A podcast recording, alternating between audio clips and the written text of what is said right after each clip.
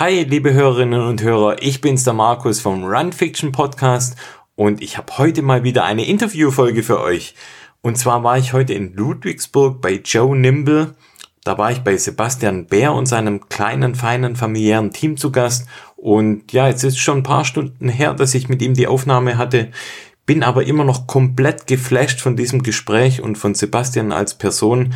Ich finde es unglaublich, wie er Themen treibt, wie er Themen nach vorne bringt, wie seine Überzeugung für dieses Thema ja rüberkommt und ja, er hat sich dem Thema Functional Footwear verschrieben und ja, ihr Vater auch in der Folge heute, ja, welche Rolle der große C bei ihm spielt. Der spielt nämlich eine sehr große Rolle in seinem Leben und ja, ihr könnt euch wirklich auf eine tolle Folge freuen. Ich bin super happy mit der Folge und hätte noch ja, wahrscheinlich noch zwei Stunden länger mit ihm da am Tisch sitzen können und mich über das Thema Schuhe mit ihm austauschen.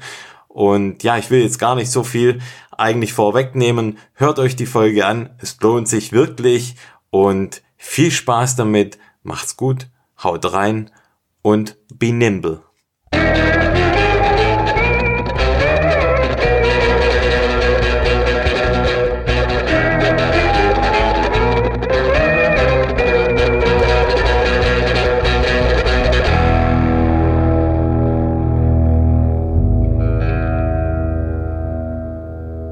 Das Coole ist ja, wir beide haben ja eigentlich eine Gemeinsamkeit. Wir sind beide Schuhfans. Ich äh, Fan vom Tragen von Schuhen. Du hast sogar das Fansein in äh, oder deine Leidenschaft ja. in den Beruf gepackt und ja, du machst richtig, Schuhe. Richtig, ja, ich ähm, mache im Familienbetrieb oder als Familienbetrieb machen wir eigentlich schon seit 40 Jahren Schuhe äh, und ich bin als Teenager in das Thema rein geschlittert, wenn man so will, äh, indem ich damals, als äh, ich meinen Eltern gesagt habe, ich hätte gern mehr Taschengeld, die gesagt haben, du kannst auf der Messe Schuhe verkaufen oh. am Wochenende. ja, cool. Und da habe ich, hab ich großen Respekt davor gehabt, ähm, weil ich da überhaupt keine Erfahrung hatte. Mhm. Aber äh, es hat mir von Anfang an Spaß gemacht. Äh, es waren Verbrauchermessen damals mhm. und da bin ich als Teenager an den Wochenenden dann hin. Und ähm, das war immer spannend, äh, vor allem in dem Hinblick, dass wir zum einen unser Produkt natürlich gerade zu der Zeit vor 25, 30 Jahren noch ein Produkt war, was einfach äh, für den Konsumenten so noch gar nicht realisiert wurde, dass da ein Benefit drin liegt, mhm. weil es einfach anders aussah. Es war eine große Herausforderung. Aber das Schöne war, wenn man einen Kunden mal zur Anprobe gebracht hat und auch zum Kauf, dann äh, war ständig dieses unglaublich positive Feedback, wie positiv sich der Schuh mhm. auf Haltung, Gang oder auch äh, Schmerzen oder Verletzungen ausgewirkt hat. Und das hat mich von Teenagerbeinen an be, äh, begeistert. Okay. Und diese Begeisterung äh, tatsächlich äh, hat mich nie mehr losgelassen. So bin ich den Schuhen treu geblieben äh, und mache das eben heute mit der Marke Joe Nimble. Äh, in der gleichen Philosophie wie damals, aber für äh, die Läuferzielgruppe jetzt ganz fokussiert, weil ich immer der Meinung war, dass dieser Benefit der Zehenfreiheit für die Läufer mindestens den gleichen, wenn nicht sogar ähm, äh, im Sport noch einen größeren Benefit bietet. Und da ich selber ähm, seit Jahrzehnten eigentlich schon Läufer bin, ähm, war das für mich so eine, so eine Punktlandung, wo ich dachte, das möchte ich, das möchte ich machen. Da liegt meine Leidenschaft drin. Ja, cool. Da kommen wir später noch etwas tiefer dazu. Mich würde mal interessieren, wenn ich jetzt einen Schuh machen würde, ich habe damit schon öfters mal so geliebäugelt, wie wäre das denn, wenn ich einen Schuh machen würde? Was müsste man oder an was müsste man da alles denken? Mhm. Wahrscheinlich an recht viel, oder? Ja, Schuhe sind, sind ähm, tatsächlich sehr komplex äh, äh, im Design, in den Materialien und dann auch in der Herstellung. Man sieht ihm das so von außen immer gar nicht an, aber es ist tatsächlich ein, ein echtes Kunstwerk, wenn so ein Schuh da mal fertig auf dem Tisch steht mm, und, und, und dann auch an den Fuß kommt. Ähm, du hast Ösen, du hast Schnürsenkel, äh, du hast Einlegesohlen, du hast Futtermaterialien, vielleicht sogar Zwischenfuttermaterialien, du hast Verstärkungsbänder, alles was so auch an, an Dingen nicht äh, sichtbar ist am Schuh.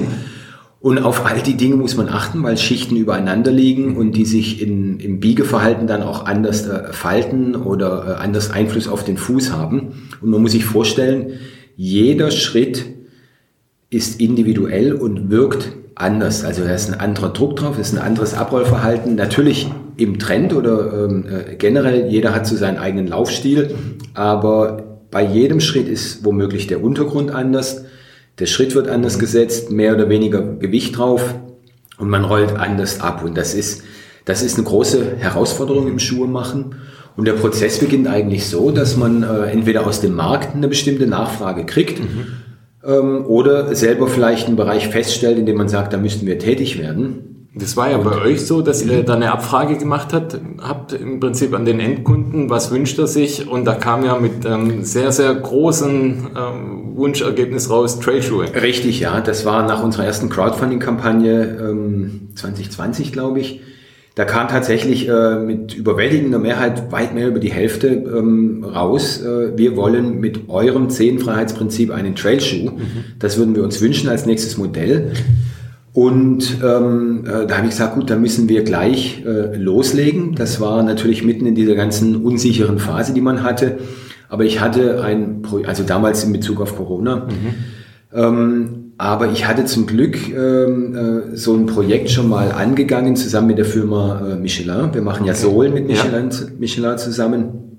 Und äh, ich hatte quasi das Konzept im Kopf beziehungsweise in der Schublade. Okay. Und nach dem Ergebnis dieser Recherche äh, habe ich direkt, also buchstäblich direkt äh, den Hörer in die Hand genommen, meine Kontaktperson äh, bei Michelin angerufen, habe gesagt, hört mal zu, wir haben doch Folgendes äh, mal in der Pipeline gehabt. Ich möchte da gerne direkt auf den Status äh, aufsetzen und bis Herbst den Schuh fertig haben. Okay.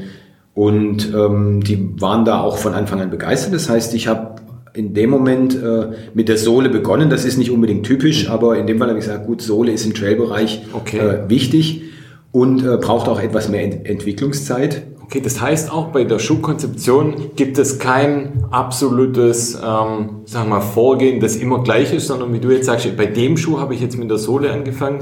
Ja. Bei anderen Schuhen fängt man mit anderen äh, Ja, also Teilen dann meistens, sage ich mal so, meistens fängt man eigentlich mit dem Gesamtdesign an. Ja, okay. Das, ja also das ist, ist schon so, dass die ersten Zeichnungen auch aufs Gesamtdesign gehen. Ja. Aber in diesem, diesem spezifischen Fall äh, haben wir den Schuh tatsächlich von der Sohle her ah, gedacht.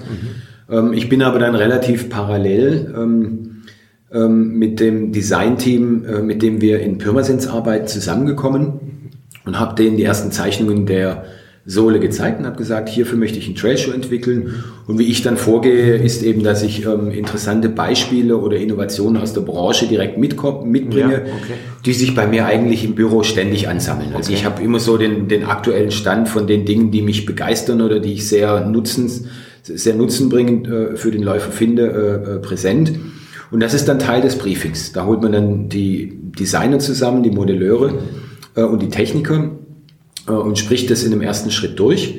Äh, äh wie soll die Schnürung sein? Äh, ähm, wie soll das Obermaterial sein? Wie atmungsaktiv, wie wasserdicht? Äh, in welchen Farben? Mhm.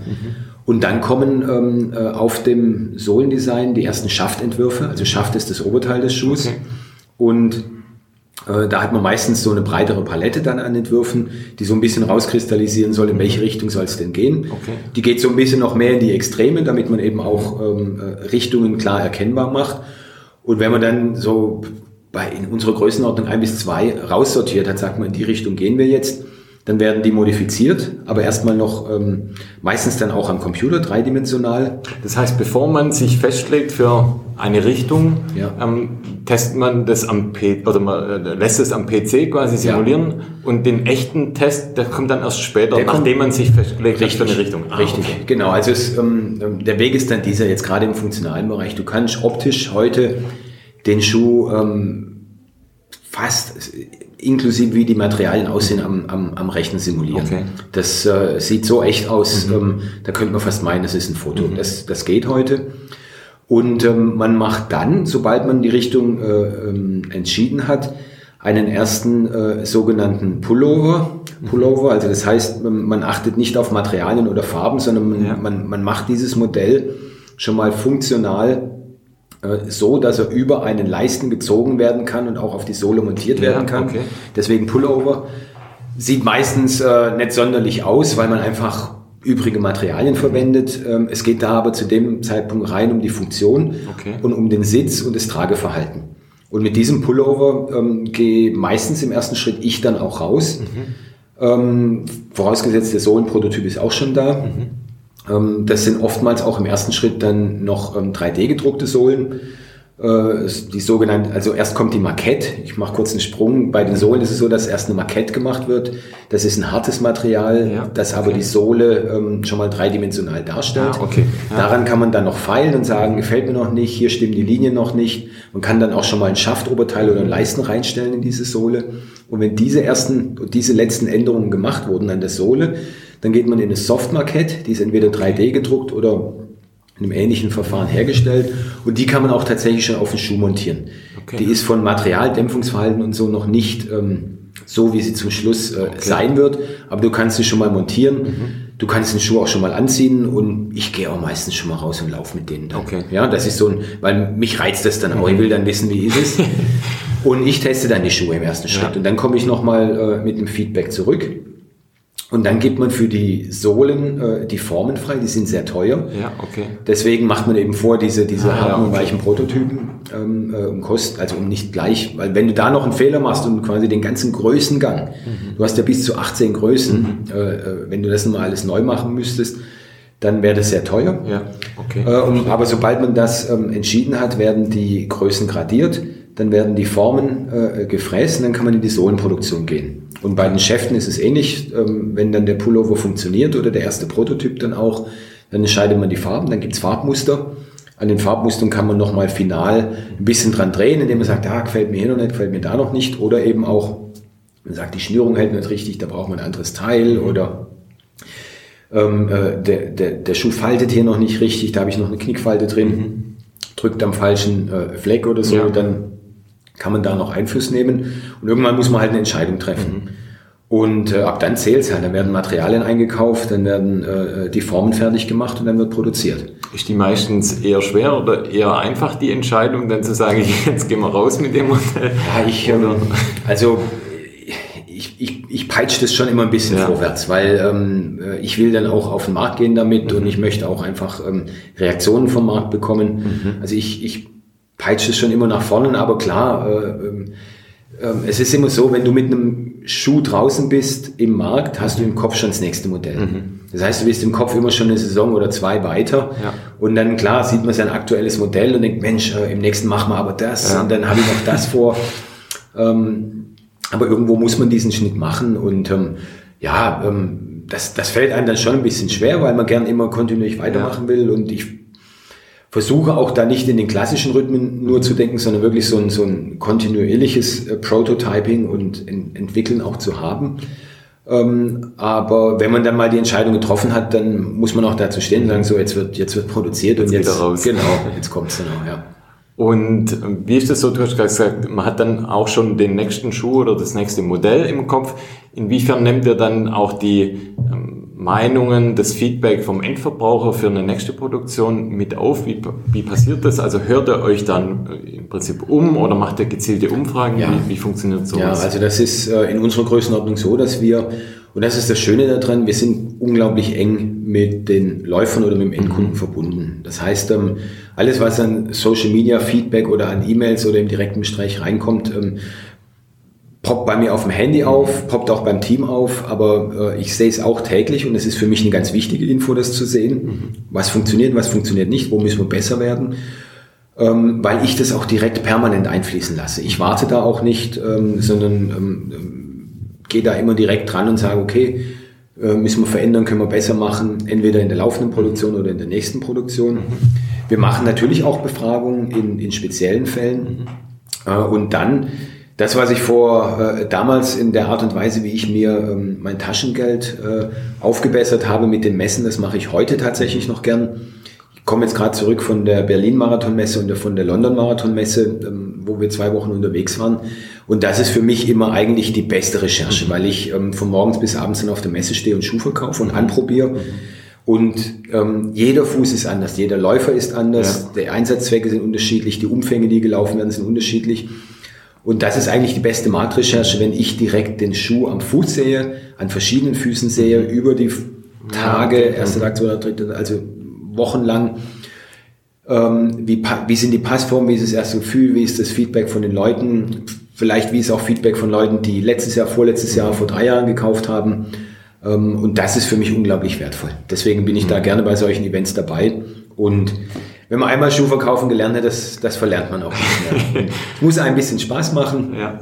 aber ich habe das ganz gerne mit, mit den Leuten umzugehen und äh, ziehe da, auch, zieh da auch viel Energie raus. Dann war ja umso mehr oder ist es jetzt umso schöner, dass wir oder ihr jetzt auch die Messen dann auch wieder in Präsenz ja. machen könnt, nehme ich an. Das ist ja, ja, natürlich dann auch, wenn du sagst, das ist so einer der, der wesentlichen ähm, Treffpunkte, ja. wie ich Feedback einhole, wie ich mit, mit Menschen interagiere, dass das da einfach für dich wahrscheinlich ein, ein großer Voll. Äh, also Benefit ist, dass es wieder losgeht. Absolut. Jetzt. Das ähm, äh, fehlt einem unglaublich. Ähm, äh, wir haben auch, wir haben im Frühjahr die ISPO digital gemacht, waren auch beim Laufschuhsymposium dabei. Aber du kriegst halt nichts zurück. Ja. Du sprichst ja digital immer nur in eine Richtung in, und, äh, Loch rein. und weißt nicht genau, äh, wie ist eigentlich das Feedback, gibt es Fragen, wie ist die Körpersprache, gibt es ja. irgendwas und das hat mir unglaublich gefehlt, muss ich tatsächlich sagen. Also diese anderthalb, fast zwei Jahre ohne Messen, äh, das war schwierig. Man versucht das zu kompensieren natürlich. Aber äh, jetzt wieder auf der Messe zu sein, das hat man auch draußen gemerkt. Die Leute waren unglaublich glücklich. Ich bin in Berlin dann auch mitgelaufen und äh, endlich mal wieder im Startblock zu stehen, die ganze ja. Stimmung auch entlang der Strecke, das war einfach riesig. Und ähm, da merkt man schon, das hat, hat, hat allen gefehlt. Ja. Hat nicht nur uns gefehlt, die am Stand gestanden sind, es hat einfach auch allen, allen. gefehlt. Das war eine besondere Stimmung. Auf jeden Fall. Hoffentlich ja. bleibt so. Ich hoffe auch, dass es so bleibt. So kann es weitergehen. Ja, absolut. Fall. Du hast vorhin noch gesagt, aufgrund eurer, ich sag mal, familiären Basis mhm. des Unternehmens habt ihr es auch einfacher, schneller auf Dinge zu reagieren. Wie wichtig ist dir auch, dass das Unternehmen Joe Nimble diesen familiären Charakter beibehält?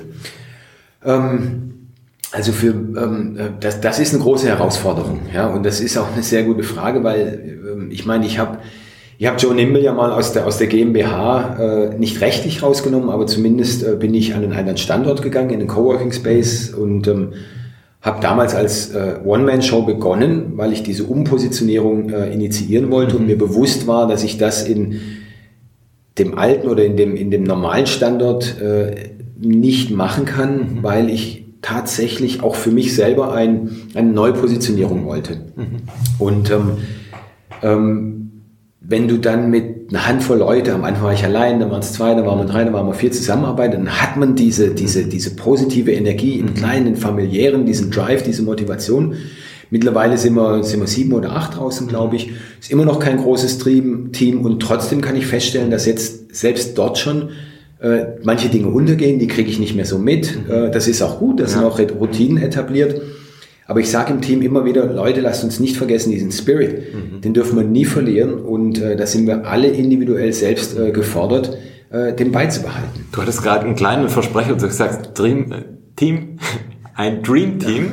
Passt nämlich ja, ganz gut. ja. Als ich, also es ist wirklich, es erscheint mir als Dream Team, als ich hier reinkam, äh, kann ich das auf jeden Fall nochmal unterstreichen. Also da herrscht eine richtig äh, gute Stimmung, da herrscht ein Spirit drin. Man merkt es auch. Ich durfte ja mit der Amelie zusammen, die ja auch unseren Termin jetzt koordiniert ja. hat, mich im Vorfeld abstimmen. Also das ist schon toll, wie ihr cool. das macht und mir gefällt auch die Optik eures Büros.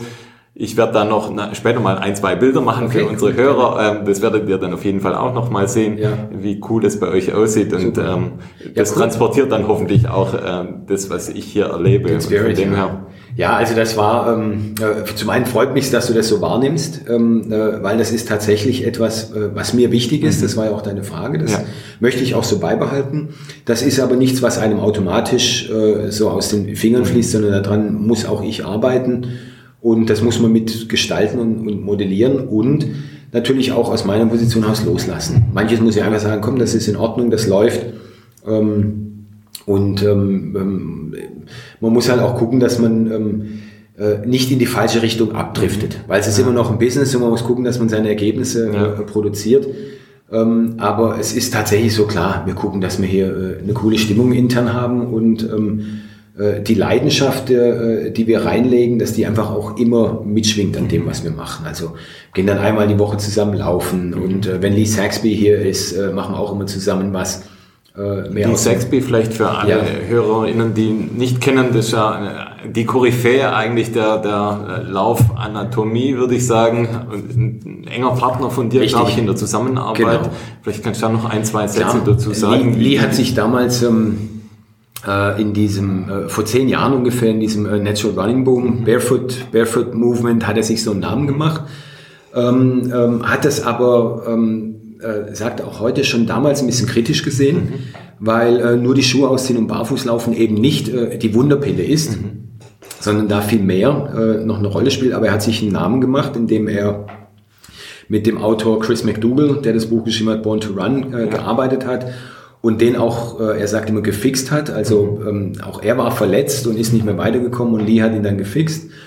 Oder auch mit ähm, Dan Lieberman, dem Barefoot Professor von, ähm, sogenannte Barefoot Professor äh, von der Harvard Universität, mhm. der damals auch diese Studie im Nature Magazin veröffentlicht hatte. Auch den hat er gefixt, auch mit denen ist er noch heute in engem Kontakt. Und er hat sich in der Biomechanik einfach einen Namen gemacht äh, im Laufbereich.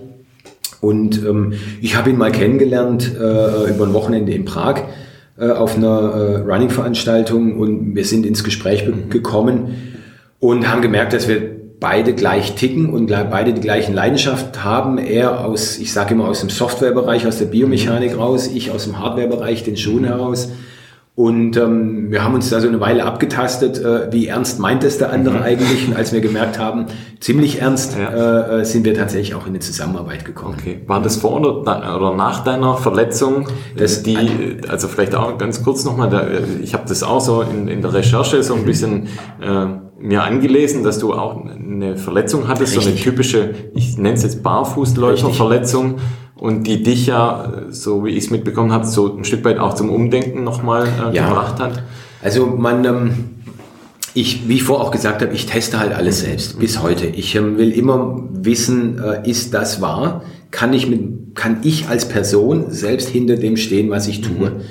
Und ähm, deswegen laufe ich eben auch dann Marathons oder Ultramarathons in unserem Schuhmann. Ich kann das nur vertreten, wenn ich selber weiß, mhm. Jawohl, das geht. Ja. Oder es hat vielleicht einen Schwachpunkt hier oder sollte nur dort eingesetzt. Das will ich halt immer wirklich wissen. Mhm. Und in dieser ganzen Barfußschuhwelle äh, hatten wir halt auch ein erstes Produkt. Und ich bin auch so ein bisschen diesem Trugschluss verfallen, ja, äh, ändere deine Lauftechnik, lauf auf den Vorfuß und mit möglichst den Sohlen und alles wird gut und äh, bin halt meine normalen Umfänge gelaufen und habe mir dann die, ähm, äh, die Sesambeinchen quasi äh, gebrochen, Ermüdungsbruch. Und äh, die Ärzte haben mir gesagt, du kannst nie mehr laufen. Mhm. Okay. Such dir ein anderes Hobby. Das, äh, da äh, hängt dann erstmal eine dunkle Wolke über einem, äh, ziemlich frustrierend. Und ja. das war genau dieses, äh, dieser Smalltalk, den ich mit Lee eben dann hatte in Prag, wo ich gesagt habe, ah, folgendes okay. Problem. Und War da kurz danach quasi, okay. Genau, und er hat dann gesagt, uh, let me take a look and why don't you try this and you should do that. Und ich habe mich dann auch äh, ähm, bei ihm ausbilden lassen. Mhm. Äh, und über dieses ganze Know-how, was ich über ihn äh, aufgenommen habe aus dem biomechanischen Bereich, äh, kann ich heute wieder schmerzfrei laufen. Mhm. Und es hat natürlich die Entwicklung weiter vorangetrieben in puncto Functional Footwear. Mhm. Also das großes Stichwort eigentlich genau, Functional Footwear, genau. dein oder euer USP. Richtig, ja. Also Erzähl mal da was davon. Also was was ist das? Was bedeutet das? Ja, also wir ähm, äh, das Thema Barfußschuh ist bei uns so ein bisschen ein Unwort geworden, mhm. äh, auch hier im Büro. Ähm, die teasen mich dann immer damit, weil sie wissen. Ähm, nein, also Spaß beiseite. Ich ähm, äh, habe damals mich schon immer ein bisschen gewundert und habe gedacht, hm, jetzt haben wir als Familie, also auch als Familienunternehmen über Jahrzehnte hinweg das Thema Zehenfreiheit vertreten mhm. und es war kein einfaches Thema ja. und man muss unglaublich äh, intensiv mit den Kunden umgehen, bis sie überhaupt so einen Schuh anprobieren wollen. Und dann kommt so ein neuer Trend, barfuß, Hauptsache dünne Sohlen ähm, und äh, äh alles ist durch und alles wird besser und alles ist in Ordnung. Ich habe ihm gedacht, das gibt's dann, ich verstehe das nicht, weil habe mir selber die Frage gestellt, wenn ich, wenn ich jetzt mit einer dünnen Sohle auf den Markt gehe, übers Kopfsteinpflaster, dann ist mir das nicht immer angenehm. Und ähm, äh, Lee hat dann aus seiner Zeit erzählt, als er auch mit den, mit den Bushmen äh, in, in, in Afrika gearbeitet hat, in diesem, ähm, also in der Biomechanik und im, im äh, äh auch Survival-Bereich, ja. hat er gesagt, naja, äh, weißt du, das sind äh, Naturvölker, aber die schützen ihre Füße auch. Die laufen nicht immer barfuß. Mhm. Die äh, schneiden sich entweder dicke Autoreifen oder äh, Häute von, von Tieren unter die Füße, besonders dicke, ähm, um sich zu schützen. Mhm. Und je älter man wird, und das ist eigentlich der Hauptpunkt, man hat unter den Ballen und unter der Ferse Fettpolster. Mhm. Und ab dem Alter 35, 40 ungefähr fängt ein, setzt ein natürlicher Prozess ein. Äh, und diese Fettpolster werden weniger. Wir verlieren Fett. Und dann äh, habe ich einfach diese natürliche Dämpfung im Fuß, nicht mehr diesen natürlichen Schutz. Und das muss ich ersetzen, wenn okay. ich äh, äh, irgendwo unterwegs bin, äh, wo ich meinen Fuß eben etwas mehr schützen muss. Das kann im Outdoor-Bereich, im Trail-Bereich sein, weil da habe ich mit spitzen Steinen, vor allem im Downhill, äh, ja. zu tun. Weißt du wahrscheinlich aus eigener Erfahrung selber, wenn du da schnell unterwegs bist und überall noch gucken musst, wo trete ich hin. Kann Leid, wehtun. Kann ziemlich wehtun, genau, haben wir alle schon gemacht, die Erfahrung. Und ähm, dann haben wir eben auch die Situation gerade bei äh, ähm, Straßenläufern, bei langen Distanzen, Mittel- und Langdistanzen, lange Läufe, diese langen, wiederholenden mhm. äh, ähm, Belastungen auf Asphalt, mhm. die äh, zollen eben auch ihren Tribut mhm. auf den Fuß. Und da ist es wichtig, äh, ein bisschen mehr Schutz oder Dämpfung unter dem Fuß zu haben. Und so haben wir das Thema Functional Footwear entwickelt, indem wir sagen, der gemeinsame Nenner ist immer die Zehenfreiheit. Mhm. Und da sind wir seit 40 Jahren Pionier, Visionär und auch Spezialist. Und das Thema der Dicke der Sohle ähm, haben wir variiert in 4, 6 und 10 Millimeter mhm. und sagen eben, je nachdem, wo du läufst oder was du für mhm. eine äh, Aktivität ausübst, kannst du in der Sohlendicke variieren. Das heißt, wir haben einen Schuh fürs Gym. Mhm. Wenn du ins Fitnessstudio gehst, wo die Böden gedämpft sind, ja. wo du keine ständig wiederholenden Bewegungen, äh, Intensitäten hast, da kannst du einen Schuh mit einer dünnen Sohle, aber mit Zehenfreiheit sehr gut tragen. Äh, und du ankerst und stabilisierst äh, deinen Fuß und somit deinen Körper sehr gut. Und das Gleiche wird dann eben übertragen in den mhm. Outdoor-Bereich oder in den äh, Running-Bereich äh, mit etwas dickeren Sohlen oder dann auch noch dickerem oder aggressiverem Profil in der Sohle. Okay, das heißt, Hauptvorteil ist die Zehenfreiheit. Genau der große C kann arbeiten. Da Richtig. vielleicht noch ein, zwei Worte dazu, warum es so wichtig ist, dass der ja. große C arbeitet. Also der große C und ähm, das ist wirklich, wie du schon erwähnt hast, eigentlich der zentrale Punkt. Das ist der stärkste Muskel in unserem Fuß und ähm, der sollte immer gerade stehen, weil der unseren Fuß ankert und stabilisiert. Und ähm, äh, sobald er diese Funktion nicht mehr ausüben kann, stehen wir auf einer instabilen Basis. Mhm. Und wenn man auf einer instabilen Basis steht, muss sich diese Instabilität woanders im Körper ausgleichen. Mhm. Und das führt eben in Gelenken, Muskeln und Bändern zu einer Überlastung und kann dann zu Schmerzen und auch Verletzungen führen. In den Knien, im Knöchel, in der Hüfte, im Rücken, äußert sich bei jedem okay. irgendwo anders. Und wenn ich auf einer stabilen Basis stehe, mhm. also durch die Zehenfreiheit, dass der große Zeh seinen Job machen kann, mhm. dann kann sich der Rest des Körpers entspannen. Okay. Und die Krux an der Sache ist eben, dass wir äh, über die Geschichte hinweg äh, irgendwann dazu übergegangen sind, ähm, symmetrische Schuhe zu machen. Mhm. Das heißt, die laufen vorne spitz ja. zu.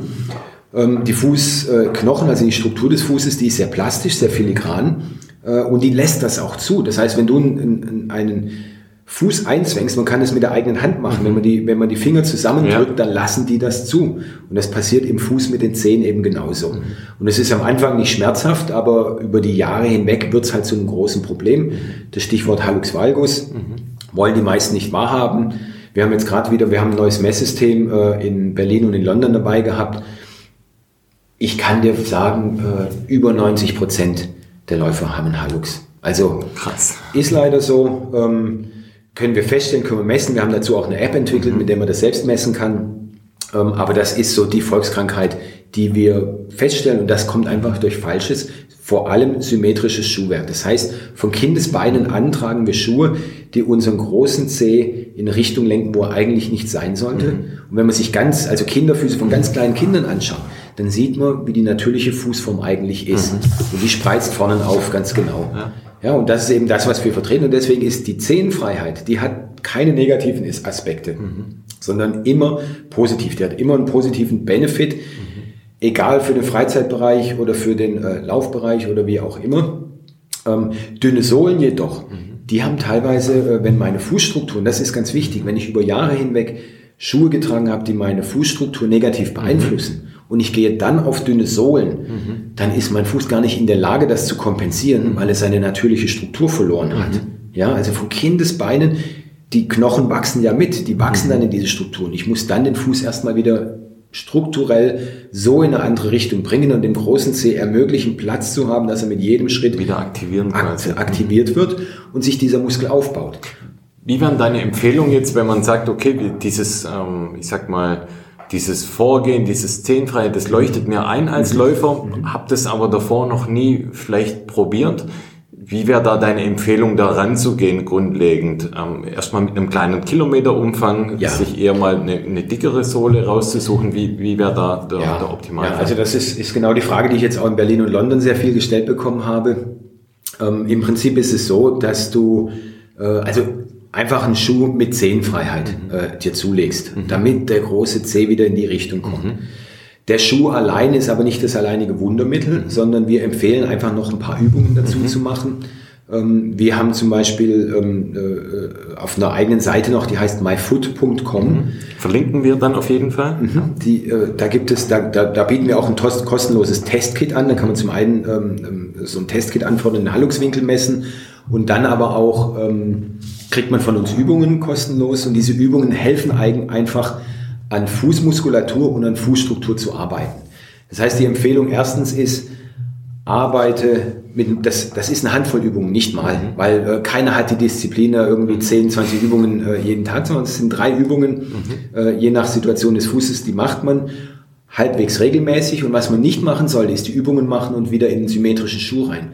Weil alles, was man erreicht hat, zerstört man dann, wieder. dann wieder. Genau, also da muss man, muss man ein Gleichgewicht finden und dann äh, natürlich am Anfang erstmal kleinere Umfänge machen. Es kommt ein bisschen auf die individuelle Situation an. Ich empfehle immer, trag den Schuh doch mal eine Woche einfach im Alltag. Ja, im Büro, im Alltag, in der Freizeit, dass du ein Gefühl dafür kriegst und dein großer Zeh einfach so ein bisschen wieder in die Aktivität äh, reinkommt. Und dann machst du halt mal eine kleine Runde. Mach mal einen Fünfer oder so, guck, wie sich's anfühlt am nächsten Morgen. Und dann, klassischerweise sagt man so im, im, im 10 Prozent äh, in der Erhöhung in der, in der Intensität. Ich selber habe diese Geduld zum Beispiel nicht. Äh, kann man auch sagen, dann geht man halt ein bisschen weiter, aber schon so, dass man immer wieder in sich reinhört. Das Gute ist jedoch, was ich dir sagen kann, ist, die Zehenfreiheit hat überhaupt keine negativen Aspekte im Vergleich zu den dünnen Sohlen. Mhm. Du kannst dich vielleicht erinnern, vor zehn Jahren, als die Barfußschuhwelle kam, die ist steil nach oben gegangen und dann auch wieder steil abgestürzt, weil jeder dachte, so dünn wie möglich und alles löst sich von selbst. Und man hat dabei nicht bedacht, wenn die natürliche Struktur im Fuß nicht mehr vorhanden ist, dann kippt das Ding ins Negative. Und genau das ist verletzt, äh, äh, dann ähm, mhm. vorgefallen. Ja. Die Läufer haben sich reinweise verletzt. Gibt ja prominente Beispiele. Anton Krupicka zum Beispiel Richtig, hat ja genau. auch lange diesen, ich sag mal wirklich jetzt bewusst Barfußtrend mitgemacht mit ganz minimaler Sohle und hat jetzt später auch oder wird immer öfter auch zitiert damit, dass er sagt, das war ein Fehler. Also nicht an der, an der Grundsystematik von Nullsprengung. Da kommen wir vielleicht auch noch ganz kurz mhm. mit drauf, weil das ja der zweite Aspekt genau. dann ist. Also Nullsprengung ja, aber halt ähm, doch Dämpfung. Und er ist jetzt auch zur Dämpfung hin. Richtig. Er hatte ja eine lange Verletzungsgeschichte und ähm, das ist ja der, der zweite Punkt, also die Nullsprengung, Zielfreiheit genau. und Nullsprengung. Ja,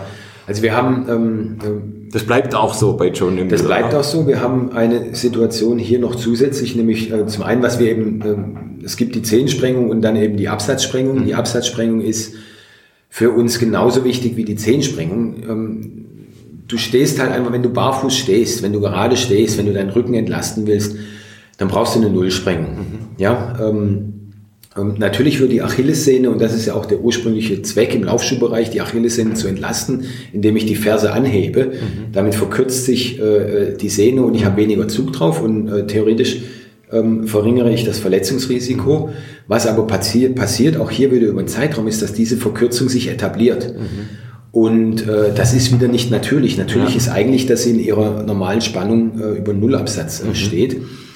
Ähm, was aber richtig ist, natürlich, äh, wenn ich jetzt, äh, sag ich mal, vor allem wenn es mehr als sechs oder acht Millimeter an Sprengung mhm. äh, kontinuierlich sind, dann sollte man vielleicht bei der Umstellung auf eine Nullsprengung am Anfang ein bisschen vorsichtig sein. Auch hier wieder den Schuh erstmal am Alltag, im ja. Alltag tragen. Ja damit man so ein bisschen Zug drauf kriegt äh, und, und, ein bisschen mehr Dehnung, vielleicht auch ein paar Übungen an Klassiker, Treppenstufen oder so ja. reinbringt.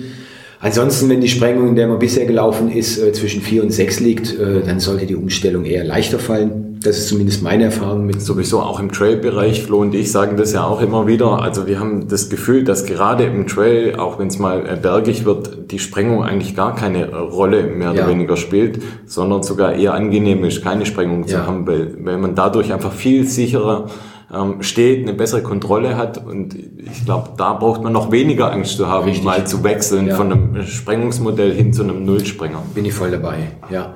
Und der andere Aspekt, die Zehnsprengung, und das ist eigentlich das Schlimme, meiner Meinung nach noch schlimmere, dass gerade im Laufschuhbereich ähm, äh, seit Jahrzehnten über die Zehensprengung, also wo der, wo der, wo der Fuß vorne nach oben gehoben wird, ja dass man sich nicht bewusst macht, dass ähm, man die Funktion, die natürliche Funktion der Zehen noch stärker außer Kraft setzt, mhm. weil man dem Gehirn signalisiert, du brauchst diesen Muskel nicht. Mhm. Ja, er wird stillgelegt mhm. und das Gehirn ist ja immer auf, aus auf Energiesparen. Und wenn du dem Gehirn suggerierst, der Muskel wird gerade nicht gebraucht, dann spart es auch diese Energie ein.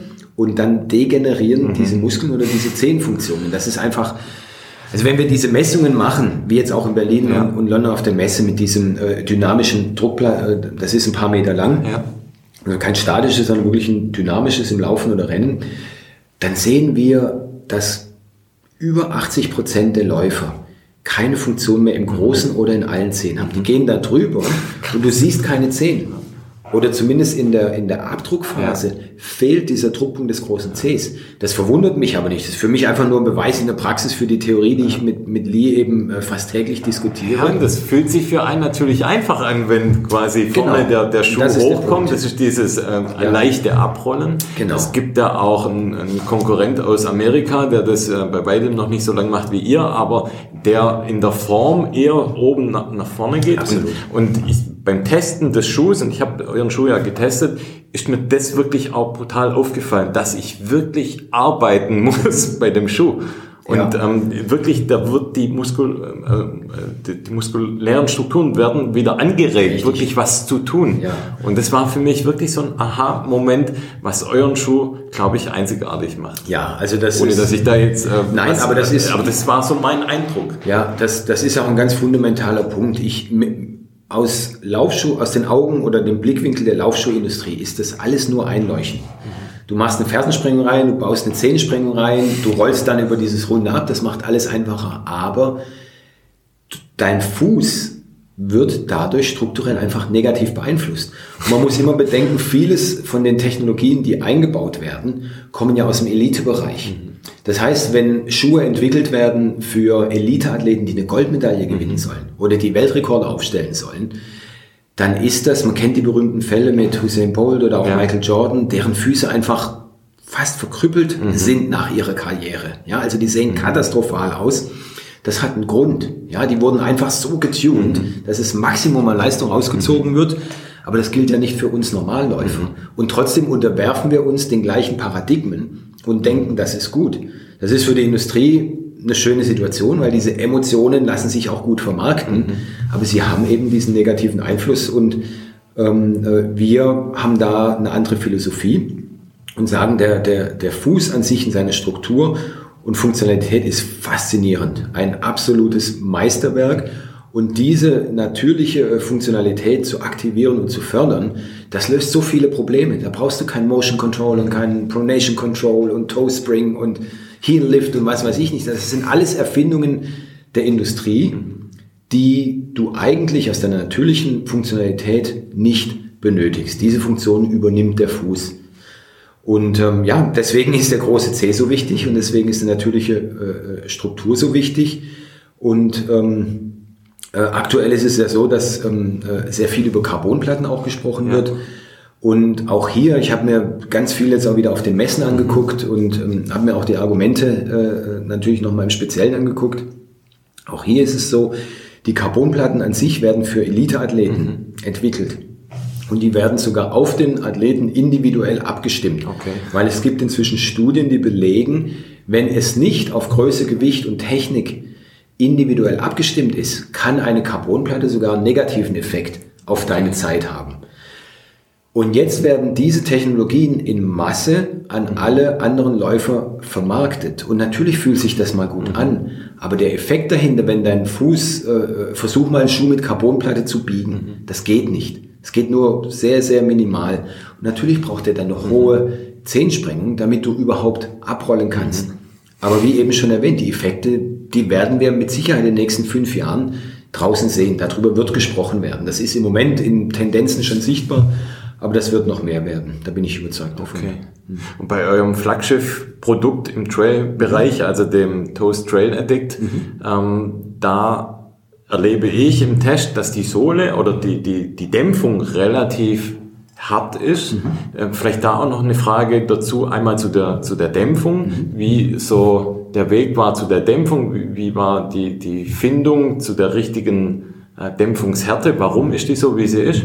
Und ähm, natürlich auch noch, was mich interessiert zu dem Schuh, speziell, wie waren die Gedanken, was zeichnet den Schuh aus und ähm, ja, vielleicht auch nochmal zur Sohle, da hast du vorher schon mal viel ausgeholt. Was ist so die, die, die Merkmale von der, von der Michelin-Sohle jetzt ja. bei diesem Modell speziell? Ja. Und ähm, da einfach vielleicht mal zwei, drei Worte noch dazu. Ich versuche es ja kurz zu fassen. Das waren jetzt viele Fragen, aber... Ja, nee, kriegen wir hin. Ich, ähm, also äh, der Dämpfungsgrad, ähm, das ist natürlich eine Wissenschaft für sich. Mhm.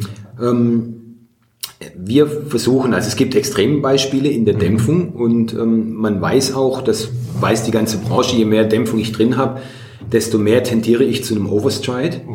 Und der Overstride ähm, äh, birgt halt immer die Gefahr in sich, äh, dass ich mich verletze oder irgendwo äh, Schmerz empfinde, ähm, ähm, weil ich den Fuß zu weit ausstrecke und damit die Kräfte anders in meinem Körper wirken. Overstride, ganz kurz, lange Schritte im Prinzip, genau, oder? Ganz ja. genau, ja. Und ähm, wir, unsere Philosophie ist ähm, die Dämpfung, also die Mittelsohlendämpfung in einem Gleichgewicht zu halten zwischen Dämpfung äh, und ähm, wie dick die Sohle zum Schluss ist. Also ist ja 10, die Zwischensohle ist 10 mm äh, plus ein paar Millimeter äh, Gummi und dann innen nochmal 6 mm äh, Dämpfung im Schuh innen drin. Und ähm, auf, auf Englisch ist es das, das Goldilocks Principle. Da gibt es ein Märchen dazu, das okay. ist in Deutschland nicht so bekannt. Äh, Goldilocks, ähm, die eben äh, mit den drei Bären und ähm, ich glaube es war die Suppe, die eine ist zu heiß, die andere ist zu kalt, die in der Mitte ist genau richtig von der okay. Temperatur. Das ist das sogenannte Goldlöckchen-Prinzip oder Goldilocks-Prinzip und das gleiche haben wir eben bei den Sohlen auch angewendet, dass wir gesagt haben, nicht zu dünn, nicht zu dick. Ja. Genau richtig und ähm, ich habe hier mit Lee dran gearbeitet über seine Erfahrung äh, und dann über viele äh, Versuche, ähm, als wir die ähm, die Dämpfung getestet haben, mhm. ähm, weil wir versuchen wollen, du hast recht, der Schuh ist ein bisschen direkter in seinem Gefühl als jetzt so ein ganz dick gedämpfter und das führt einfach dazu, dass du deine Schrittlänge etwas verkürzt. Mhm. Dadurch setzt du unterhalb des Körperschwerpunktes ja, auf okay. und nimmst genau diese Spitzen, die zu einer Verletzung oder auch zu Schmerzen führen können, heraus. Ähm, das ist eine Philosophie, die findet bei manchen dann automatisch statt, die dann einfach automatisch die Kommt, Schrittlänge ja, verkürzen, ja. genau, ähm, äh, intuitiv mhm. quasi. Bei anderen ist es mehr ein Fall, wo ich wo man so ein bisschen noch ein paar Hinweise mitgeben muss, tritt halt nicht ganz so weit nach vorne mhm. auf. Ähm, das ist sicherlich nochmal ein Hinweis, den ich auch immer wieder mitgebe. Ähm, und ähm, wir ähm, vertreten eben diese Meinung, wobei auch hier vielleicht ein kleiner Sneak Peek in die Zukunft äh, durchaus offen sind, weil ich weiß, dass die Evolution auch im Laufschuhbereich äh, und auch in der Biomechanik, in den Learnings immer weitergeht.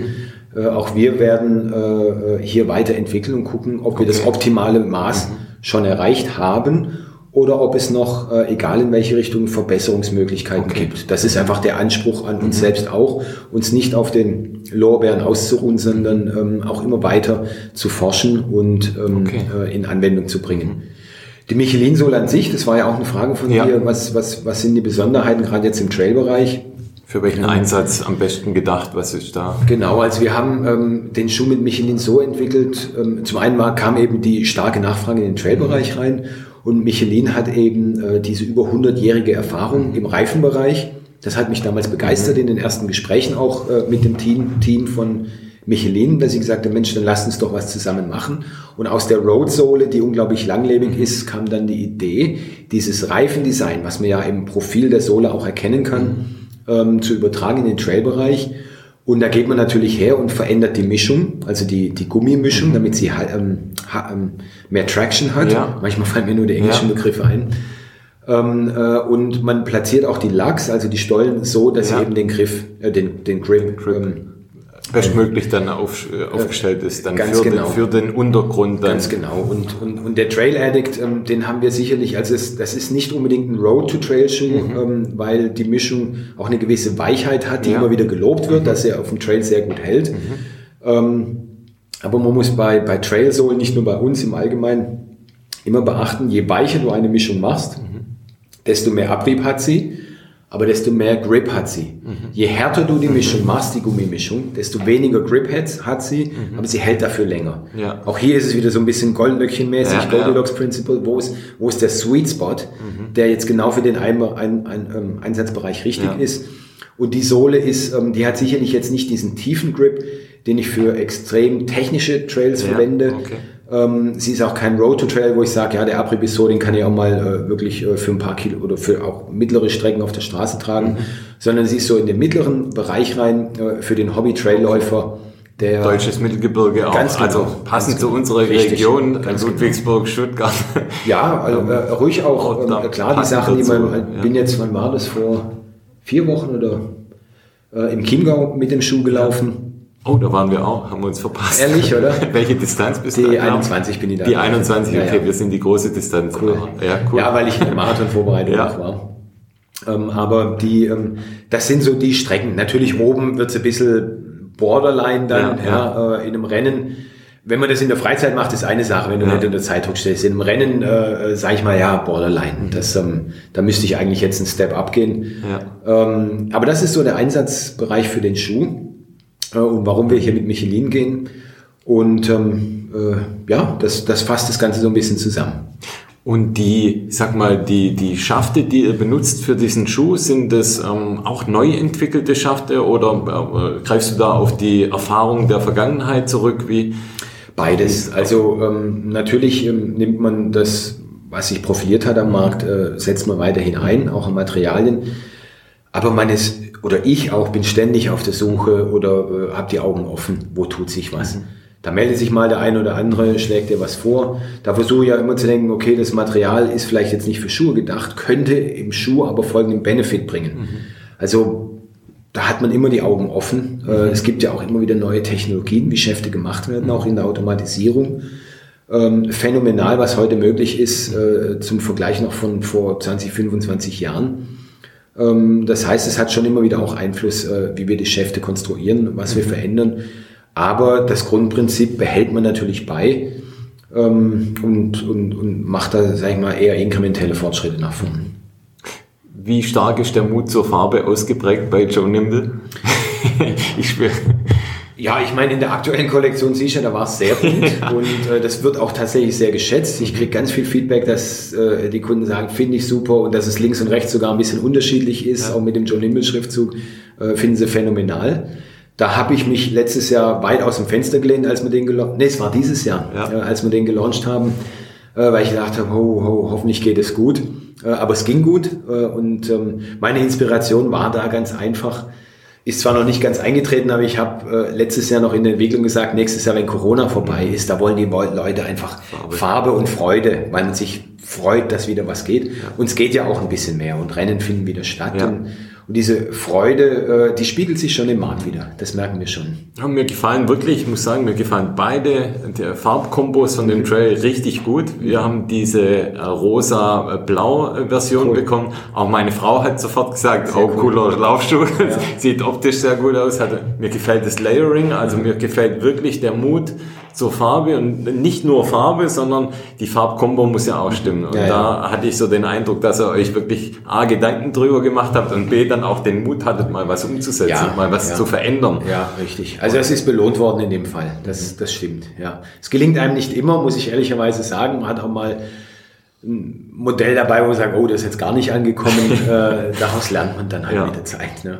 Ja, und es ist auch natürlich nicht immer einfach, dann Nee. genau den, den Nerv der Menschen zu treffen. Aber Richtig. Ähm, Ja. in dem Fall hat es gut geklappt Genau. und, tolle Sachen. Ich will noch mal ganz kurz auf das Thema Gründung äh, von Joe Nimble eingehen. Du hast es vorher schon mal erwähnt, du hast dich da 2011 Mhm. ähm, vom Mutterkonzern abgesplittet. Ja, dann, selber dann noch nicht ganz, aber Okay. ähm, ja. Wie kam es zu dem Namen Joe Nimble, wird mich als allererstes interessieren. Was Ja. steckt da dahinter? Und ähm, was haben deine Eltern gesagt, als du gesagt hast, ich will jetzt das selber für mich mal ausprobieren? Ja, also die ähm, 2011 haben wir tatsächlich Joe Nimble ins Leben gerufen, weil da eben diese ganze äh, Welle auch aus Amerika rübergeschwappt ist mit den Barfuß- oder Minimalschuhen. Und wir den Eindruck hatten, Moment mal, das Thema haben, machen wir seit Jahrzehnten. Das ist kein einfaches Thema und ähm, wir müssen uns diesem, diesem Trend widmen. Aber wir wollten es eben nicht in, in, unter unserem klassischen Brand Bear machen, sondern dann direkt unter einem neuen Brand. Und ähm, man denkt natürlich dann, okay, äh, wie setzt man das jetzt mal mit Blick in die Zukunft auf? Am besten gleich ein bisschen äh, international, weil Bayer mit dem Umlaut und, und sehr Ja. deutsch und Familien und Mittelstand, was alles positive Ja. Werte sind. Aber äh, trotzdem hat der Kunde natürlich eine gewisse äh, äh, Emo Emotionalität zu einem Ja. Thema gegenüber. Und wir haben dann gesagt, gut, dann lass uns doch mal ins Englische gehen, dass wir uns gleich international positionieren. Und da wir immer eine Marke waren, die sehr persönlich war. Also meine Mutter hat früher das Telefon beantwortet, meine Eltern waren immer im Verkauf, auf Messen, Mein Bruder und ich waren auf Messen. Ja. Ähm, wir waren immer für die Kunden greifbar, haben gesagt, Mensch, das soll nichts Abstraktes sein, das soll was Persönliches sein. Jetzt äh, überlegt man sich dann, puh, was, was, was geben wir dem dann für einen Namen? Und, und dieser Begriff Nimble, also mhm. beweglich, behende, dynamisch, aktiv, mhm. agil, das äh, war uns unglaublich sympathisch als mhm. Wort. Das ist ja ähm, im englischsprachigen Raum, wird mir immer wieder bestätigt, ein sehr cooles Wort, mhm. obwohl es nicht im täglichen Gebrauch so oft ähm, äh, benutzt wird. Mhm. Ähm, und dann haben wir gesagt, gut, äh, jetzt brauchen wir noch einen Vornamen. und weißt du, da poppt dir dann halt was in den Kopf. Und das war halt in dem Fall Joe, weil wir gesagt haben, Joe. Joe ist ein Kumpel, mit dem kann man loslegen, mit dem gehen wir gerne laufen, mit dem kann man mal abends ein Bier trinken. Das ist einfach ein cooler Junge. Mit dem kann man über Gott und die Welt quatschen, auf der ganzen Welt unterwegs cool. sein. Und, und so kam das. Und ähm, diese Sympathie äh, äh, gegenüber der fiktiven Person Joe Nimble, die ist tatsächlich bis heute geblieben. Cool. Und was du erwähnt hattest, diese, diese in Anführungszeichen Abspaltung, eigentlich ist es, ist es ja nur eine Positionierung. Ähm, mich hat halt immer wieder gefuchst, dass äh, wir mit Joe Nimble immer wieder in diesen Barfußschuhbereich ja. äh, äh rein gesetzt wurden, auch von mhm. Konsumenten. Mhm. Und ähm, aufgrund vieler Komponenten, die ich jetzt teilweise auch im Gespräch schon geschildert habe, habe ich gesagt, das stimmt eigentlich nicht. Mhm. Aber es wird offensichtlich so wahrgenommen und ähm, äh, da muss ich was tun, mhm. äh, damit der Kern unserer Philosophie und unserer Leidenschaft äh, auch im Markt wahrgenommen wird. Und äh, nachdem wir intern darüber sehr viele Diskussionen hatten, das ist im Familienunternehmen nicht ungewöhnlich, dass man ähm, Dinge äh, dann auch intensiv diskutiert, ja. äh, habe ich irgendwann gesagt, ich ähm, meine Leidenschaft ist Laufen. Äh, ich war in den USA schon Läufer, ich war früher in der Leichtathletik und, und, und. Ich möchte diesen Benefit unserer Zehnfreiheitsphilosophie in den Läuferbereich bringen. Und wenn ihr mich nicht lasst, dann lasse ich es ganz bleiben. Oder äh, äh, ich beweise es euch. Ja. Und ähm, ich habe dann bei uns äh, im Beirat eben gepitcht, dass ich gesagt habe, ich würde das, äh, die Marke mal für drei bis sechs Monate rausnehmen äh, als One-Man-Show. Ja. Ähm, und man hat mir das zugesagt, mhm. weil man wusste, okay, da kann nicht viel schiefgehen. Äh, und wenn was schief geht, äh, dann ist es ein befristeter Zeitraum. Ja. Und äh, habe mir, hab mir einen Schreibtisch gemietet in einem Coworking Space. Mhm. Und ähm, am ersten Tag sitzt du dann da und da bricht eine Welt über einem zusammen. Und ich dachte, was habe ich nur getan? äh, das war die, die blödste Idee äh, aus, aus diesem völlig äh, etablierten Comfortzone. Aus der Comfortzone komplett äh, so naiv rauszugehen. Ja. Aber ich habe mir dann gesagt, und das ist auch viel, viel Erfahrung aus dem, aus dem Laufbereich, wo man seine Höhen und Tiefen hat und Grenzen überwinden muss. Ich sage, okay, stell dich der Herausforderung. Und ähm, habe ich dann gemacht und habe eben angefangen, meinen Traum zu verwirklichen. Mhm. Und ähm, das war dann eben so, dass das tatsächlich hingehauen hat. Und heute haben wir unser eigenes Büro und äh, schöne Räumlichkeiten, ein kleines Team. Äh, und das, das Team, alle Mitglieder im Team äh, äh, haben eine ähnliche Leidenschaft ähm, äh, für das, was wir im Kern verkörpern. Mhm. Äh, und, und das macht mir sehr viel Freude. Ich, ich hab, empfinde sehr viel Freude, mit den Menschen im Team mhm. zusammenzuarbeiten. Und das wollen wir natürlich weiterhin nach vorne treiben. Ja, Stichwort nach vorne treiben. Was kommt in Zukunft? Auf was dürfen wir uns freuen? Es wird ähm, in Zukunft, also es wird nächstes Jahr, werden wir nochmal eine Schippe drauflegen. Mhm. Ähm, das ist jetzt für den Podcast hier noch nicht ganz spruchreif. ähm, aber ähm, du und alle anderen dürfen sich auf, auf, auf eine tolle Neuentwicklung freuen. Okay, cool. Die natürlich im Kern äh, äh unsere Technologie und unsere Philosophie der Zehnfreiheit ähm, äh, beinhaltet, aber in zwei, drei Komponenten wirklich nochmal eine Schippe drauflegt. Mhm und ähm, die werden wir relativ früh nächstes Jahr launchen. Okay. Und ähm, das wird, glaube ich, äh, sehr, sehr spannend werden für alle, die uns beobachten. Also da äh, haltet wirklich die Augen offen. Wir sind alle unglaublich gespannt drauf. Aber ich kann es leider jetzt heute in dem Rahmen noch Ach, nicht. Mano. Ja, Kannst du das kann ich vielleicht da was nee, kann, also, kitzeln? Sorry, ja, da muss ich auch ein bisschen, ja, strikt sein. Okay. Das macht dafür, hält dafür die Spannung hoch. Ja. Also an alle HörerInnen, ähm, folgt Joe Nimble, egal auf welchem Kanal, dann werdet das ja, als erste erfahren. Richtig, genau. Was passiert denn so in puncto Nachhaltigkeit? Also wie nachhaltig seid ihr? Was nehmt ihr euch davor für die Zukunft? Weil das ist natürlich ein Riesenbegriff, Thema Nachhaltigkeit, mhm. CO2-Ausstoß. Wie seid ihr da unterwegs? Was ist da euer Ja, also wir haben, Weg? ich meine, wir haben äh, hier im Unternehmen äh, am Standort und auch in unserer eigenen Produktion gehen wir sehr viel mittlerweile auch mit ähm, äh, ähm, Solarpanels auf dem Dach oben, dass wir einfach äh, 50 Prozent mittlerweile des Energiebedarfs so decken können. Du schaffst nicht alles über Nacht. Ne? Du fängst mhm. einfach an. Äh, ich habe dann äh, Plastikverpackungen aus, aus, aus allen Produkten rausgenommen. Ich habe gesagt, wieso haben wir das eigentlich noch? Wie okay, können wir es besser gut. machen? Das sind einfach so kleine. Schritte äh, ähm, oder wir versuchen einen ganzen, ganzen Rechnungsprozess hier intern äh, haben wir auf elektronisch äh, verlegt. Ähm, das ging dann relativ schnell, das war jetzt nicht so ein Riesending, aber so versucht man da dran zu bleiben, weil du kannst einfach nicht alles über Nacht. Aber mhm. was ein größerer Schritt ist, den ich jetzt auch äh, in der, in der Corona-Phase letztes Jahr ähm, begonnen habe, mich mit auseinanderzusetzen, ist ähm, Produktion äh, hier zurück an Standort Deutschland zu holen. Oh, okay. Wir haben da mit den Kinderschuhen oder auch mit der Recovery-Sandale, mhm. die wir machen, äh, hier begonnen. Hatten auch mal ein limitiertes Modell, was wir auch im klassischen Prozess hier in Deutschland gefertigt haben. Und das waren alles für mich Projekte, mit denen ich vorgetastet habe, was ist möglich, äh, was müssen wir noch verbessern, damit es in Zukunft möglich ist. Und wir haben da jetzt mittlerweile eine klare Strategie. Ähm, auch das wird nächstes Jahr spannend werden. Auch darüber wird man, äh, wenn man uns folgt, noch das ein oder andere an Neuigkeiten hören. Aber das ist ein Prozess, da hast du dann halt wirklich Impact. Mhm. Wenn du sagst, wir, wir produzieren für den lokalen Markt hier oder für den europäischen mhm. Markt. Und da sind noch ganz viele andere Benefits mit verbunden, ähm, äh, weil du einfach dich unabhängiger machst mhm. und auch äh, schneller nachliefern mhm. kannst. Hat man ja jetzt auch gesehen, was es für Probleme mit Absolut. Corona damit sich bringt, was gerade auch Produktion angeht. Richtig. Das äh, trifft ja quasi jeden Hersteller, der nicht direkt in Deutschland Richtig, produziert. Ganz genau. Und das sind eben äh, die Punkte, die wir eigentlich kontinuierlich auf der Agenda haben. Manche kannst du schneller umsetzen, manche brauchen ein bisschen Vorarbeit. Bei anderen, da sind wir einfach noch zu klein dafür. Ich habe mich mit Recycle-Sohlen und so auseinandergesetzt und dann wird es aber so unglaublich komplex, äh, wo ich gesagt habe, gut, da, da bringen wir einfach noch nicht die Mengen. Äh, die sowas dann lohnenswert machen. Das ist verrückt manchmal im Recycling-Prozess, äh, wenn du auch von den Unternehmen die Schuhe recyceln, wenn die dir sagen, okay, du brauchst halt so und so viel Tonnen an, ja. an Altschuhen, mhm. äh, bevor wir überhaupt die Maschine anwerfen. Und wir halt dann sagen müssen, gut, das Volumen habe ich einfach mhm. nicht. Also diesen Footprint kann ich, den, den Impact haben wir nicht, zum Glück. Ja. Ähm, wir haben dafür Schuhe, die lange, die lange halten, die man auch ja. wieder besohlen kann. Ähm, wir stellen auch heute fest, wird auch in, in Fachgremien immer wieder so äh, bestätigt, äh, je länger ein Produkt haltbar ist, desto nachhaltiger ist es auch zum Schluss.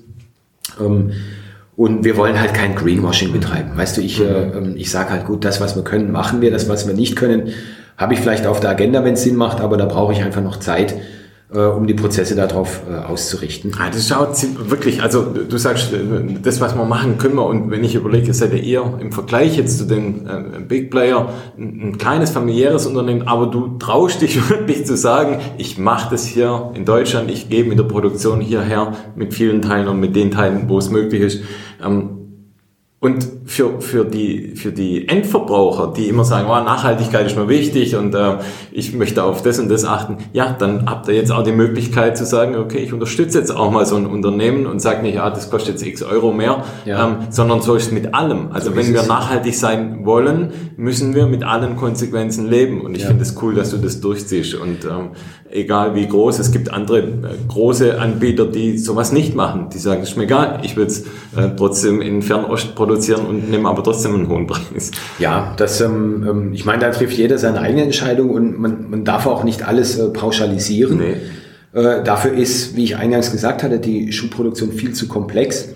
Ähm, aber wir, weißt du, ähm, wir sind echte Personen. Mhm. Also ähm, ich stehe halt mit meinem Namen, mit meiner mhm. Person mhm. hinter diesem Brand.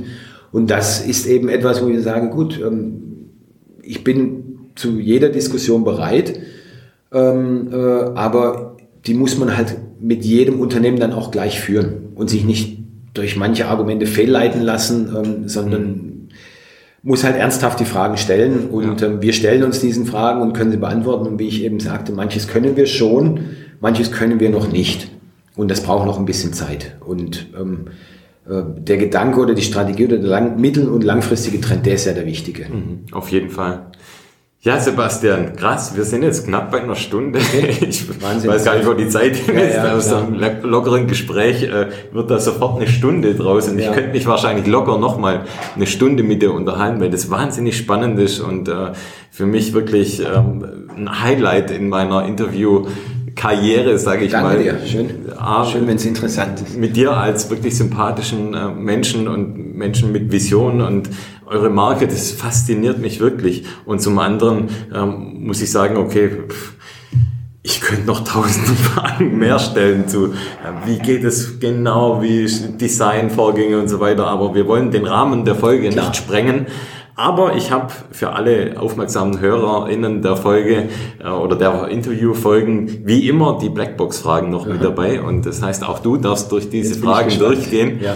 Und ich starte einfach mal, das sind glaube ich knapp acht Fragen, die du einfach aus dem Bauch heraus beantworten sollst. Da geht es nicht um die Schnelle der Antwort, sondern die soll möglichst aus dem Bauch herauskommen. Antwort darf auch ein bisschen länger sein, je Okay. nachdem, wie du möchtest. Also ich starte mal. Sebastian, für welchen Anlass zückst du deinen Bleistift hinterm Ohr? Ähm, Vielleicht da ganz kurz äh, für die HörerInnen. Sebastian hat als, darf ich das sagen, Markenzeichen, ich habe es jetzt schon ein, zweimal gehört und habe es heute auch erleben dürfen, er hat einen Bleistift hinterm Ohr. Ja, ich, ich, ich habe mir das in Amerika tatsächlich, äh, damals als ich auf der Highschool dort war, äh, angewöhnt ähm, und ähm, seitdem ist das irgendwie so geblieben. Warum züge ich den? Zum einen ist es praktisch, äh, weil ich immer was zum Schreiben dabei habe und ich äh, habe den, äh, obwohl ich ihn auch am Schreibtisch natürlich woanders platzieren könnte, es ist so eine Handbewegung geworden und ich mache mir halt ständig Notizen. Und äh, ich zücke den, wenn ich einen spontanen Einfall habe, wenn ich mir was merken muss äh, oder notieren muss. Ähm, äh, und dann ist er immer parat und ich weiß, wie ich, wo ich ihn finde und ähm, muss auch nicht suchen. Und ähm, äh, es, es ist komisch, tatsächlich, man sieht wenige Leute, ähm, äh, die äh, sich das so platzieren. Mir ging es damals in Amerika so, oder ich habe da, ähm, ja, da, da war es ein bisschen mehr verbreitet und Ja. so ist es halt äh, übernommen worden und für mich einfach praktisch, weil ich mir gerne Notizen mache, weil ich äh, aufmerksam durch die Welt gehe, nicht nur durch die Schuhwelt. Ich bin der Meinung, dass man auch Inspiration kriegt aus anderen Branchen oder anderen Produktbereichen und dafür möchte ich halt immer was zum Schreiben dabei haben, weil ich mir Notizen mache. Coole Antwort. Zweite Frage. Für welchen Lauf bzw. Wettkampf möchtest du unbedingt nochmal deine eigenen von dir entworfenen Schuhe tragen? Also z- ähm, früher, also ich, ich war ja zweimal im Badwater als Crew Captain mit dabei. Äh, da dachte ich immer, äh, Badwater, boah, das ist so ein Hammer-Abenteuer. Äh, unbedingt mal, aber von dem Gedanken bin ich ein bisschen weggekommen, weil es einfach äh, äh, wirklich sehr extrem ist mit der Hitze. Ähm, und äh, da, da, hab, da muss man wirklich einen riesen Respekt davor haben. Ähm, ähm, und ähm, ich, ich würde mir wünschen, im Moment ähm, äh, lässt es einfach die Tätigkeit auch in dieser dynamischen Phase jetzt mit unserem Brand und unserem Unternehmen, da ist mein, äh, die Zeit, die ich, die ich ins Laufen investieren kann, halt beschränkt, weil Ja. meine, meine Hauptzeit äh, in, in, ins Business geht. Und viel früher als vier Uhr morgens will ich halt dann irgendwann auch nicht aufstehen und die Familie braucht auch noch ihre Zeit. Das heißt, das schränkt dich so ein bisschen an den, an den Möglichkeiten ein. Aber ich wünsche mir natürlich, dass ich, dass ich aus der Spirale in Zukunft auch noch ein bisschen rausfinde und mehr Zeit wieder investieren kann. Ein Traum von mir wäre ähm, Western States oder UTMB. Oh, dann sind wir schon mal zwei auf jeden Fall. Ja, das sind so Sachen, äh, da geht mir das Herz auf, Ja. wenn ich die Sachen sehe. Das ich finde das so Hammer, das würde ich mir wünschen, ja, Mhm. absolut. Ja, cool. Dann äh, dritte Frage. Während deinen Läufen, auch wenn die rar gesät sind, eher Musik auf dem Ohr oder Naturgeräusche? Natur, immer. Du wirst heute in zehn Jahren gefragt, was denn Joe Nimble so macht. Ähm, äh, immer noch Laufschuhe. ähm, und ähm, heute in zehn Jahren. Gemeine Frage. Die ist gemein, ja. Die, ähm, also definitiv äh, äh, noch Laufschuhe. Ähm, in welcher Form? Ich meine, ich habe, komisch, ich habe, glaube erst heute Morgen oder gestern Morgen drüber nachgedacht, äh, in welcher Geschwindigkeit wir das entwickelt haben, was ihr nächstes Jahr sehen werdet. Äh, und wenn ich das jetzt, äh, äh, sag ich mal, hochrechne auf in zehn Jahren, Oh dann äh, äh, glaube ich, freue ich mich jetzt schon drauf, ähm, weil sich äh, die Industrie, die Fertigungsmöglichkeiten und ähm, das, was man an Benefit äh, in ein Produkt packen kann, äh, für die Läufer, glaube ich, äh, noch ganz tolle Entwicklungen hat. Wahrscheinlich wird es irgendwo in die Richtung äh, Wearables und so weiter gehen, in Verbindung mit ähm, dass da in der, in der, in zehn Jahren noch Smartphones sind oder was auch immer, weiß ich nicht, aber ich würde mal sagen, ähm, äh, Laufschuhe auf dem technischen Niveau, ähm, äh, wie es zu dem Zeitpunkt ähm, äh, State of the Art ist. äh, aber immer noch mit, unserer, äh, mit unserem Kernbenefit der Zehnfreiheit. Zehnfreiheit, mhm. Nullsprengung. Jawohl. Okay. Nächste Frage. Für welche persönliche Eigenschaft würde dich ein enger Freund loben und für welche Eigenschaft oder welche Eigenschaft würde er zu Recht kritisieren? Schöne Frage. Ja. Loben. Ähm, also ich war heute Morgen zum Beispiel mit einem Kumpel in aller Frühe ähm, äh, laufen, eine kleine Trailrunde gelaufen hier in Besigheim, ähm, der äh, mich hinterher dafür gelobt hat, weil er hat einfach äh, so ein bisschen persönlichen Gesprächsbedarf gehabt. Und ich habe ihm gestern Abend äh, kurz zurückgepinkt, ähm, kannst du dann, kannst du dann, kannst du dann. Und da konnte er überall nicht. Und äh, da habe ich gesagt, gut, dann bleibt nur morgen in aller Frühe.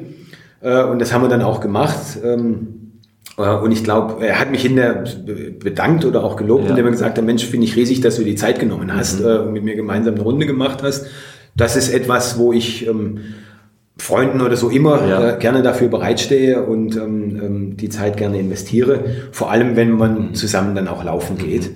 Äh, kritisieren wahrscheinlich ähm, äh, für meine Ungeduld oder äh, ständiges äh, äh, Vorpreschen in Dingen. Da muss ich mich selbst manchmal ermahnen, slow down a little. Ähm, ich bin ein sehr ungeduldiger Mensch und ähm, äh, das führt leider mit sich, manchmal schießt man auch übers Ziel hinaus. Ähm, und da, da muss ich mich selbst manchmal etwas maßregeln. Okay. Ein neues Paar Schuhe nach langer Entwicklungszeit in den Händen zu halten ist wie? Ähm, ich würde sagen, fast wie äh, ein Kind auf die Welt zu bringen. cool. Also ich hab's, äh, erfahre es dann immer nur, wenn ich einen Karton aufmache, einen neuen ja. Schuhkarton und wenn ich schon den Geruch in der, in der Nase spüre, denke ich, geil, okay, anziehen und raus ja. auf, den, auf den Trail oder auf die Straße. So, letzte Frage. Du bist super durchgekommen durch alle Fragen. Ich habe jetzt noch eine allerletzte Frage. Ich schenke dir eine riesig große weiße Plakatwand. Die wird während der Kürbisausstellung hier im blühenden Barock oder vor dem blühenden Barock hängen, sodass alle, die diese Ausstellung da besuchen, und es sind ja recht viele dann ja. teilweise am Wochenende, die wird für die ganze Dauer der Ausstellung da hängen. Und du darfst selber entscheiden, was du auf diese Wand schreiben würdest. Es darf alles sein, nur keine Werbung. Da würde ich, puh, keine Werbung. das war jetzt gemein, aber gibt es irgendeinen Spruch oder irgendein Statement, das du allen Menschen, die da vorbeilaufen, denn gerne mit auf den Weg geben Ja, würdest? also äh, was mich immer äh, ähm, so durchs Leben begleitet hat und ich weiß gar nicht von wem das Zitat ehrlich gesagt äh, stammt, ähm, ist ähm, Do what you can uh, where you are with what you have. Also immer mit dem, was man jetzt gerade äh, an Möglichkeiten hat, äh, sein Maximum zu geben. Cool. Ähm, ja. das, ist so, das ist so das, was, was mich begleitet hat und was ich da auch platzieren würde dann. Mhm. Sehr schöne Nachricht an die, die da vorbeikommen. Ähm, das ähm, würde dann auch bedeuten, ich war jetzt letzte Woche da, ja. dann äh, würde ich mir denken, okay, das sind jetzt zwar Horden von Hunderten, Tausenden von, von Zuschauern dort in der, in der, in der Ausstellung, aber ich mache jetzt mir einfach das Beste draus. Richtig, ja. Ja, Sebastian, vielen, vielen Dank für deine Zeit, vielen Dank für das Interview, hat mir super viel Spaß gemacht. Schön. Ich hoffe. Mir ähm, auch, ja. Ich habe ich hab auch zu danken. Schön, dass ihr äh, das interessant findet und ähm, äh, mich zu dem, in, zu dem Podcast eingeladen habt. Ja, und ansonsten für euch, liebe HörerInnen, schaut rein bei Joe Nimble ich verlinke die Homepage mhm. nochmal, ich verlinke auch die Homepage mit den Übungen nochmal mhm. und ich werde auch die äh, Instagram, Facebook-Accounts noch verlinken. Cool. Und dann habt viel Spaß, be nimble, Jawohl. gebt Gas und viel Spaß mit der Folge. Macht's gut, ciao. Tschüss.